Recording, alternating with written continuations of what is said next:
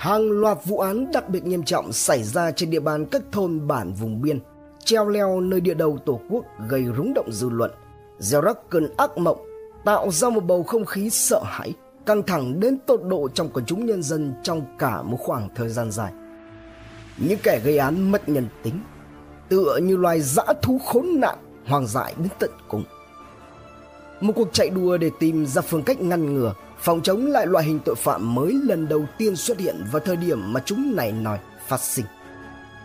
Một hành trình phá giải vụ án vô cùng gian truân, khó khăn, vất vả với nhiều diễn biến cùng kết cục khó ngờ. Tiếp nối phần 1 Kẻ nào đã gây ra những vụ án khủng khiếp, vô cùng man rợ, thương tâm này? Các cháu trai đã đi đâu, về đâu? Bức màn bí ẩn mà quái đang che phủ những gì? Liệu còn vụ thảm án nào xảy ra nữa không? Hành trình phá giải vụ án đưa kẻ phạm tội ra ánh sáng sẽ diễn ra như thế nào? Rồi số phận của những đứa trẻ sẽ ra sao? Hãy cùng Độc Thám TV đi sâu vào tìm hiểu vụ án này. Căng mình Trước tình hình diễn biến ngày càng căng thẳng khó lường, Ban giám đốc công an tỉnh Hà Giang đã tổ chức họp án khẩn cấp, đưa ra nhận định vụ án này xảy ra với động cơ giống hai vụ án trước đó. Căn cứ vào các tài liệu, thông tin và chứng cứ dấu vết cho thấy đây là cùng một hoặc một nhóm các đối tượng thực hiện. Phương hướng của chúng sau khi gây án sẽ ngay lập tức rút về phía bên kia biên giới, mang theo cùng là các cháu mà chúng cướp đi để tiến hành trao đổi mua bán. Song song cùng đó, cơ quan điều tra cũng vạch ra những kế hoạch tức thời để nhanh chóng truy bắt đối tượng. Trong đó nổi lên bốn hướng đi chính. Thứ nhất, triển khai trinh sát xuống cắm chốt ở từng bản ở vùng biên giới, giáp biên, lập chốt chặn, kiểm tra những nút giao thông. Thứ hai là phải nhanh chóng tìm ra manh mối của cả ba vụ án để lần ra dấu vết.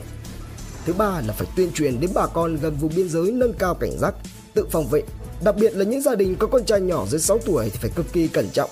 Nếu có thể thì nên sơ tán đi đến nơi khác để đảm bảo an toàn. Thứ tư là lực lượng điều tra phải liên hệ và hợp tác làm việc vô cùng chặt chẽ với lực lượng biên phòng và cơ quan chức năng, cơ quan điều tra bên phía Trung Quốc để cùng nhau phối hợp phá giải vụ án. Và tất cả các hướng đi này phải được triển khai một cách đồng bộ để gấp rút giằng bắt nhóm đối tượng. Tuy nhiên, để triển khai và vận hành được các phương hướng này trên thực tế thì không phải là một chuyện đơn giản và lại càng vất vả hơn khi đây là một loại hình tội phạm mới vô cùng manh động chưa từng có trước đó. Bởi lẽ địa bàn tỉnh Hà Giang có tới 277,5 km đường biên giới tiếp giáp với nước bạn, trong đó có một cửa khẩu quốc tế, ba cửa khẩu quốc gia, 22 cửa khẩu tiểu ngạch cùng với rất nhiều các đường mòn lối nhỏ đi qua đường biên. Với điều kiện thông thường thuận lợi tới như vậy thì những kẻ phạm tội hoàn toàn có thể lợi dụng sự qua lại của nhân dân để tra trộn và tiến hành các hành vi vi phạm pháp luật. Như vậy thì có nghĩa rằng để thực hiện được các phương hướng hành động của công an tỉnh Hà Giang cần tổ chức các phương án khẩn cấp và dài hạn. Về trước mắt, tổ chức lực lượng tiến hành công tác điều tra cơ bản ở cả 4 huyện biên giới, phân công các chiến sĩ đến từng gia đình, cứ ba đồng chí thì đi một bản, đi hết bản này lại đến bản khác, ra soát lại nhân khẩu, hộ khẩu, chụp ảnh, lưu hồ sơ từng hộ để quản lý. Cùng đó tiến hành thống kê và lập phương án bảo vệ từng em thuộc diện có nguy cơ cao trở thành đích ngắm của tội phạm là các em trai độ tuổi từ 6 tháng đến 6 tuổi, đặc biệt lưu ý những gia đình có nhiều trẻ em trai. Kết hợp với các tổ chức hội, đoàn thể và chính quyền các cấp tập trung mạnh vào công tác tuyên truyền về hành vi, thủ đoạn, tác hại của hành vi mua bán người, tuyên truyền cho từng gia đình, từng em bé biết cách phòng ngừa, cảnh giác với những người lạ đến địa bàn, thậm chí là cả những người không quen biết lắm nâng cao nhận thức của nhân dân để chủ động phòng tránh kịp thời và phát hiện hành vi vi phạm pháp luật để báo với cơ quan chức năng. Phổ biến nhiều biện pháp có hiệu quả để nhân dân tự bảo vệ bản thân và các cháu. Lực lượng công an viên công an phụ trách xã được phân công chốt chặn tại các điểm sung yếu cả ngày lẫn đêm, nghiên cứu các đối tượng thường xuyên ra vào nơi biên giới và lập hồ sơ về các đối tượng nghi vấn. Mặt khác, các ngành chức năng như công an, biên phòng, dân quân tự vệ địa phương cần phải tăng cường công tác tuần tra, kiểm soát các đường mòn lối mở nhằm ngăn chặn tình trạng xuất nhập cảnh trái phép. Bên cạnh đó thì tăng cường công tác kiểm tra, kiểm soát và nắm bắt tình hình người lao động đi sang Trung Quốc lao động tự do. Ngành chức năng đặc biệt là công an tỉnh hợp tác phối hợp với các cơ quan hữu quan phía Trung Quốc thực hiện các biện pháp phòng chống và điều tra xử lý các vụ việc mua bán phạm pháp. Mặc dù những phương án bảo vệ đồng bào tại vùng biên được triển khai một cách quyết liệt đồng bộ với tối đa lực lượng, Song trong quá trình thực tế tại các vùng biên giới còn một số vấn đề cần phải lưu tâm như là lực lượng chốt chặn gác cổng con mỏng, đời sống nhân dân các mối quan hệ rộng khắp chưa kịp nắm bắt được hết. Công tác phổ biến tuyên truyền chưa đủ thời gian để đi sâu vào trong người dân dẫn tới tình trạng vẫn còn có các vị trí địa điểm dọc theo vùng biên Đôi khi có các bé trai tung tăng đi lại rất hồn nhiên, có thể trở thành mục tiêu của các đối tượng bất cứ lúc nào. Bên cạnh đó còn có một trở ngại rất lớn, đó là việc bà con làm nhà cho địa điểm sinh sống quá đỗi giải rác. Mỗi nhà một ngọn núi, một quả đồi, phần nào gây ảnh hưởng đến công tác báo tin, ứng cứu, điều tra, phá giải vụ án.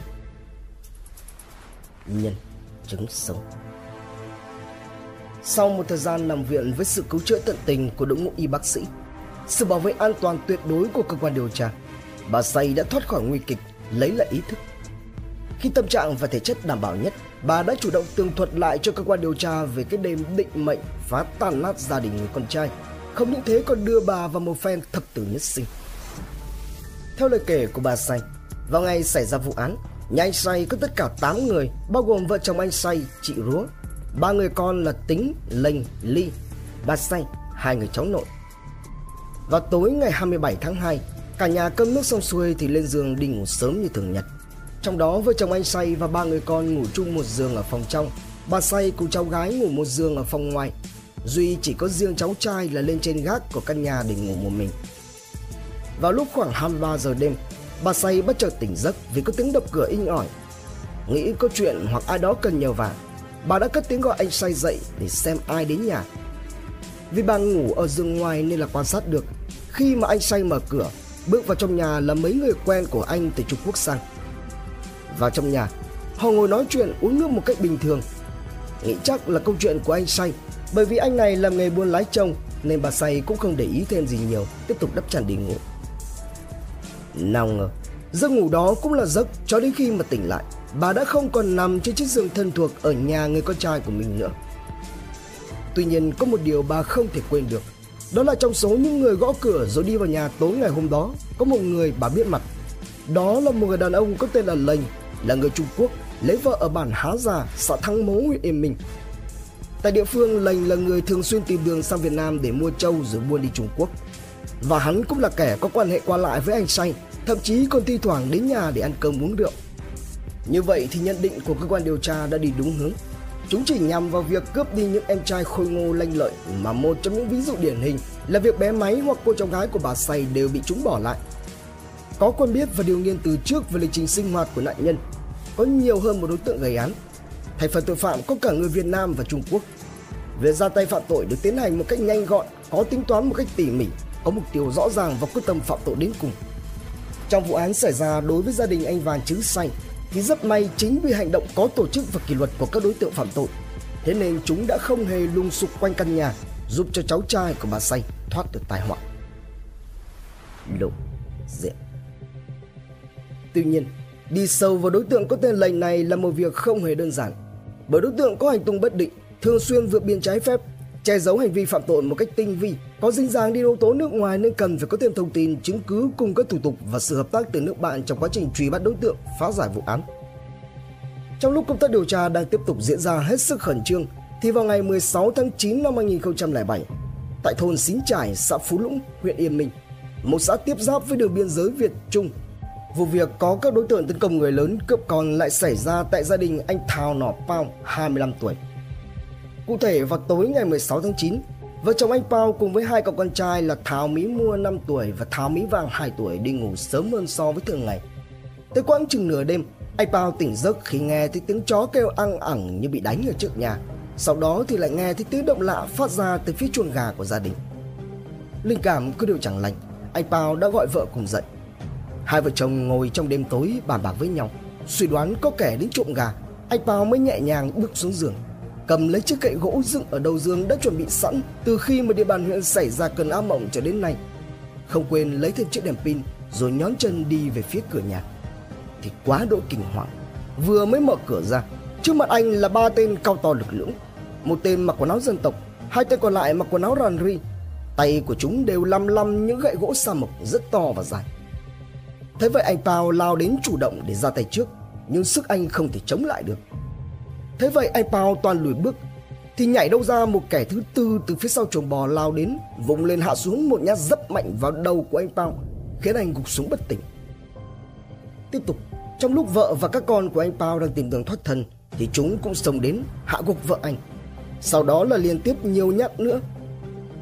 Nghĩ rằng các nạn nhân đã ra đi Cả bốn tên mới vứt lại công cụ gây án rồi ôm theo hai cháu mua và vàng chạy về phía bên kia biên giới. Nhưng trong lần gây án này, các đối tượng phạm tội đã phạm phải một sai lầm nghiêm trọng. Đó là việc cả hai vợ chồng anh Pao đều không nguy hiểm đến tính mạng. Nhờ vào việc triển khai các chốt chặn tại các đường mòn lối mở, thực hiện các biện pháp bám thôn nằm bản, tuyên truyền và phổ biến sâu rộng tới quần chúng nhân dân mà cơ quan điều tra đã lập tức phát hiện ra được vụ việc. Rất nhanh, thông tin đã được truyền đi. Ngay khi tiếp nhận tin án, lực lượng công an, biên phòng cùng cơ quan chính quyền địa phương đã lập tức vào cuộc để truy bắt các đối tượng. Trong cùng lúc đó, các chiến sĩ tại đồn biên phòng 185 Bạch Đích đã thông báo tình hình qua điện thoại với lực lượng biên phòng Trung Quốc để phối hợp bủa vây, chốt chặn các ngã đường truy bắt đối tượng.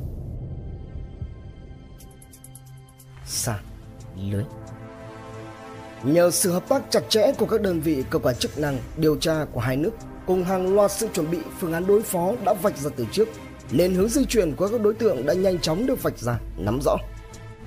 Theo đó phát hiện ra bốn đối tượng khả nghi ôm theo hai cháu nhỏ di chuyển rất nhanh trên hai chiếc xe máy mà bị kiểm soát từ Trung Quốc. Sau khi bị truy đuổi sát sao, cả bốn tên đã bỏ xe chạy thoát thân xuống phía dưới thung lũng. Tuy nhiên chỉ ít phút sau, đối tượng ôm theo hai cháu bé bỏ chạy đã bị tóm gọn, giải cứu thành công hai cháu nhỏ.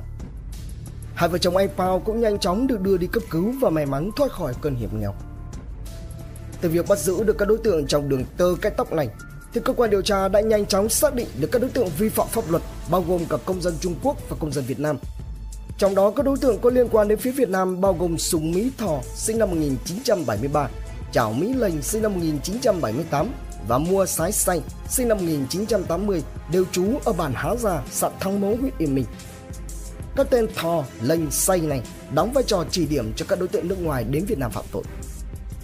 Cũng từ đây, cả một đường dây tổ chức tội phạm đã lộ sáng, lần lượt xa lưới pháp luật tra tay vào còng số 8. Sau nhiều tháng điều tra, với sự phối hợp của công an tỉnh Hà Giang, phía công an Trung Quốc đã bắt được tổng cộng 11 đối tượng là những kẻ đã gây ra hàng loạt vụ thảm án, cướp trẻ, gieo rắc ác mộng lên địa bàn huyện Yên Minh. Kẻ cầm đầu nhóm tội phạm này là người nước ngoài có tên là Trương Hữu Lâm. 10 tên còn lại trong băng nhóm đều có cùng quốc tịch với Lâm. Để bắt đầu các phi vụ, Băng nhóm này thiết lập các mối quan hệ với những đối tượng xấu là người Việt Nam, sinh sống ở vùng giáp biên, sau đó móc nối làm tai mắt cho chúng. Trong mỗi lần ra tay, Trương Hữu Lâm đều cho các tai mắt là người Việt Nam của hắn đi tìm các con mồi trước, sau đó thì chỉ điểm về đường đi lối lại, thăm dò về thời gian, địa điểm và con người để bọn chúng vượt biên theo đường tiểu ngạch vào giữa đêm khuya, xuống tay gây án rồi cướp trẻ, mang sang phía bên kia biên giới. Tại khu vực đường biên, Lâm đã cho các đối tượng khác chuẩn bị phương tiện phục sẵn ở gần đó khi người của chúng đến nơi để giao hàng thì những tên đợi sẵn kia sẽ lập tức mang các em đi xa khỏi biên giới khoảng 2.000 km, sau đó tiếp tục bán lại cho các đường dây khác. Trong đó thì mỗi em chúng bán sẽ thu về được khoảng từ 10 đến 20 triệu Việt Nam đồng. Danh ma quỷ quyệt hơn nữa khi mà mặc dù cùng trong một băng nhóm đường dây nhưng mỗi lần hành động thì Trương Hữu Lâm thường phái các nhóm khác nhau đi thực hiện. Thậm chí chúng còn tuyệt đối không cho các đối tượng là người Việt Nam tham gia vào việc gây án mà toàn bộ phần hành động sẽ được Lâm giao cho các đối tượng do hắn phái đến để đảm bảo phi vụ xong chót lọt và tránh bị phát hiện. Thông thường mỗi một nhóm đi gây án có từ 3 đến 5 tên, mỗi tên mang theo trong người hai quả lựu, gậy gộc, những con nhọn hoắt sắc lẹm và thêm cả búa đinh. Mỗi lần xong một phi vụ, những kẻ chỉ điểm sẽ vẫn ở lại tại địa phương, sinh hoạt một cách bình thường, thế nên rất khó để xác định được thời gian bất minh của chúng, từ đó gây ra nhiều cản trở cho công tác điều tra, phán giải vụ án. làm rõ một vụ án khác. Sau khi băng nhóm của Trương Hữu Lâm xa lưới qua đấu tranh khai thác, cơ quan công an Trung Quốc đã làm rõ là nhóm này còn gây ra một vụ án nghiêm trọng nữa xảy ra vào ngày 18 tháng 3 năm 2004 ngay tại thôn Há Già, xã Thăng Mố, huyện Yên Minh, nơi các chỉ điểm của Lâm Cư Ngụ. Cụ thể vào khoảng 23 giờ ngày 18 tháng 3, khi mà cả gia đình đang say ngủ thì hai vợ chồng anh Thao và chị Kía nghe thấy nhiều tiếng bước chân vội vã ở phía bên ngoài. Rồi sau đó là một toán người mặc quần áo đen, bịt mặt, cầm theo hàng lạnh và buông hung hồ đạp cửa xông vào nhà. Khi anh Thảo và chị Kía còn chưa kịp hiểu chuyện gì xảy ra thì đã bị nhóm người kia lao tới vung lên phập xuống tới tấp vào khắp người khiến cho vợ chồng anh gục xuống ngay tại chỗ. Ngỡ tưởng nạn nhân đã ra đi, chúng mới dừng tay rồi vào giường bế đi em vàng mí mua con của anh chị Thảo Kía chỉ mới 19 tháng tuổi đang gào thét khóc lên vì sợ hãi. Trong đêm tối mịt mùng, Nhóm tội phạm do Trương Hữu Lâm cầm đầu cứ thế mà bế sốc em mua, chạy thẳng về hướng biên giới.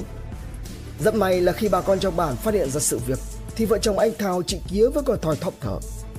Ngay lập tức, cả hai đã được đưa vào cấp cứu tại bệnh viện huyện và đã thoát được cơn hiểm nghèo. Tuy nhiên, việc mất đi đứa con duy nhất vẫn là nỗi đau đớn khôn nguôi trong lòng của hai vợ chồng anh chị Thảo Kiếp. Qua điều tra, cơ quan công an khi đó đã xác định được đối tượng tham gia gây án là công dân Trung Quốc. Vì thế đã có hàm thư đề nghị phía công an huyện Malifor và công an Châu Vân Sơn thuộc tỉnh Vân Nam Trung Quốc phối hợp điều tra. Và khi mà công tác điều tra chưa đến đích cuối cùng thì lại xảy ra cơn ác mộng hàng loạt thảm án trên địa bàn huyện Yên Minh từ cuối năm 2006 kéo dài đến gần hết năm 2007 với tính chất tương tự giống như vụ án xảy ra đối với gia đình anh Thảo chị Khía ở thôn Há Giả. Trong trả Như vậy thì chỉ trong vòng chưa đến một năm, băng nhóm của Trương Hữu Lâm đã gây ra hàng loạt vụ thảm án đặc biệt nghiêm trọng, khiến bốn gia đình tan hoang, bảy người lớn thiệt mạng và bị trọng thương, sáu em nam bị bắt sang Trung Quốc mang đi mua, bán. Giáp Tết Nguyên đán Mậu Tý 2008, Phòng Cảnh sát điều tra tội phạm về trật tự xã hội Công an tỉnh Hà Giang khi đó có đang ngụp lặn trong hàng hà sa số công việc. Thế nhưng các cán bộ chiến sĩ ai nấy cũng đều rất vui mừng khi mà nhận được hàm thư yêu cầu của công an nước bạn về việc thu thập các mẫu của nhân thân các cháu đã bị bắt đi trong hàng loạt vụ án xảy ra ở huyện Yên Minh do Trương Hữu Lâm cầm đầu gây ra để chuyển sang giám định ADN. Mặc dù thời tiết lạnh giá đi lại khó khăn, nhưng các trinh sát điều tra viên vẫn xuống đến tận nơi các bản để tìm và lấy mẫu. Vào ngày 2 tháng 2 năm 2008, tất cả các mẫu đã được thu thập hoàn thiện, chuyển sang cho phía cơ quan công an Châu Văn Sơn, tỉnh Vân Nam, Trung Quốc. Và rồi vào ngày 23 tháng 2 năm 2008, giống như cánh én mùa xuân trao liệng trên bầu trời cao nguyên đá, làm ấm lòng những người làm án khi mà hàm thư của công an nước bạn chuyển sang thông báo một kết quả rất rõ ràng rằng thông qua giám định ADN, các cháu bé được giải cứu chính xác là các cháu đã bị bắt đi. Cuối cùng vào hồi 15 giờ ngày 27 tháng 2 năm 2008, năm trong tổng số 6 cháu bị Trương Hữu Lâm cùng đồng bọn bắt đi đã được trao trả tại cửa khẩu Thanh Thủy, huyện Vị Xuyên, tỉnh Hà Giang giữa công an Trung Quốc và các ban ngành chức năng của tỉnh Hà Giang. Trong cái tiết trời chiều đầu năm lạnh tái tê, tâm trạng của những người có mặt cũng như chết lặng trước hình ảnh các cháu bé như những cây nấm nhỏ xíu. Đứa lớn nhất cũng chỉ mới qua sinh nhật 7 tuổi. Đứa nhỏ nhất thì chỉ mới tập đi, lật đật chạy về phía cửa khẩu Việt Nam, nơi tổ quốc thân yêu của các em. Trong buổi lễ trao trả ngày hôm ấy, thấy có nhiều người lớn lạ mặt. Các em lúc đầu tỏ vẻ nhút nhát, thậm chí có cháu còn khóc ré lên. Những cháu lớn hơn đưa mắt nhìn quanh quẩn để tìm người thân của mình. Chẳng hạn như cháu già Mỹ Pó, sau hơn một năm bị bắt vào lưu lạc bên nước ngoài đã ngơ ngác hỏi Cô chú ơi, có ai thấy bố mẹ cháu đi đón cháu không? Thì không ai trả lời Paul. Nhiều người quay đi nén tiếng thở dài Vì chẳng biết phải trả lời ra sao. Bởi vì, Giờ đây khi chúng trở về, Tuy có biết bao người ra đón Như những người mà các em mong đợi nhất, Khao khát nhất, Để gọi lên hai tiếng mẹ ơi, Bố ơi sau một quãng thời gian dài cách trở, Thì giờ đây lại không thể đáp lại. Và cũng sẽ không bao giờ Còn có thể đứng trước các em được thêm một lần nào nữa. Trân trọng cảm ơn quý khán thính giả đã theo dõi Subscribe, ấn chuông đăng ký để cập nhật những video mới nhất Like, share, chia sẻ tới nhiều người hơn Comment những suy nghĩ, ý kiến, bình luận của bạn hay những gợi ý đóng góp để chúng tôi được hoàn thiện hơn. Độc Thám TV, hai ngày một số vào lúc 21 giờ. Nguồn tham khảo và tổng hợp Công an Nhân dân Online, Dân trí, An ninh Thủ đô, VTC News cùng nhiều nguồn khác từ Internet. Độc Thám TV